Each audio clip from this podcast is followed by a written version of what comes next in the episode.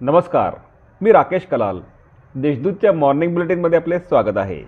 ऐकूया नंदुरबार जिल्ह्यातील ठळक घडामोडी.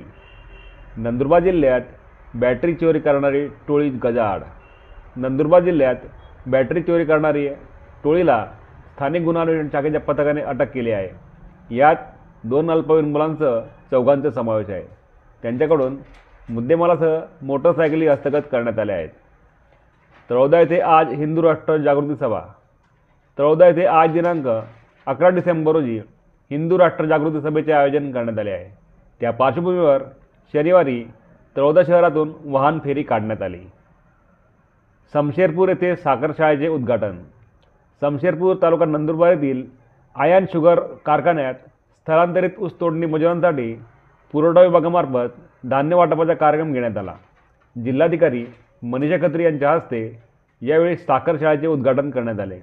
तसेच ऊस वाहतूक वाहनांना रेडियम वाटप करण्यात आले.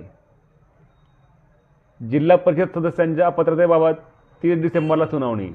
नंदुरबारतील जिल्हा परिषद अध्यक्ष अध्यक्षपदाच्या निवडी प्रसंगी पक्षाच्या व्हीप विरोधी पक्षाला मतदान करणाऱ्या काँग्रेसच्या पाच व शिवसेनेच्या दोन सदस्यांच्या अनर्हतेबाबत ठेवण्यात आलेल्या सुनावणीदरम्यान तक्रारदारांकडून बाजू मांडण्यासाठी वकील नसल्यामुळे पुढील सुनावणी तीस डिसेंबर रोजी ठेवण्यात आली आहे. मोबाईल चोरी करणाऱ्याच अटक. धडगाव तालुक्यातील उमराणी बुद्रुक येथील दारासिंग पावरा याच्या घरातून तीन हजाराचा मोबाईल चोरणाऱ्या आरोपीस स्थानिक गुन्हा अन्वेषण शाखेच्या पथकाने अटक केली आहे. त्याच्याकडून मोबाईल हस्तगत करण्यात आला आहे. सारंगखेड्याच्या घोडा बाजारात एक कोटींची उलाघा उलाढाल.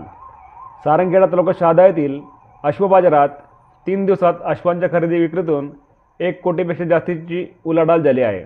यावर्षी अश्व बाजारात चार ते पाच कोटी रुपयांची उलाढाल होण्याची शक्यता वर्तवली जात आहे.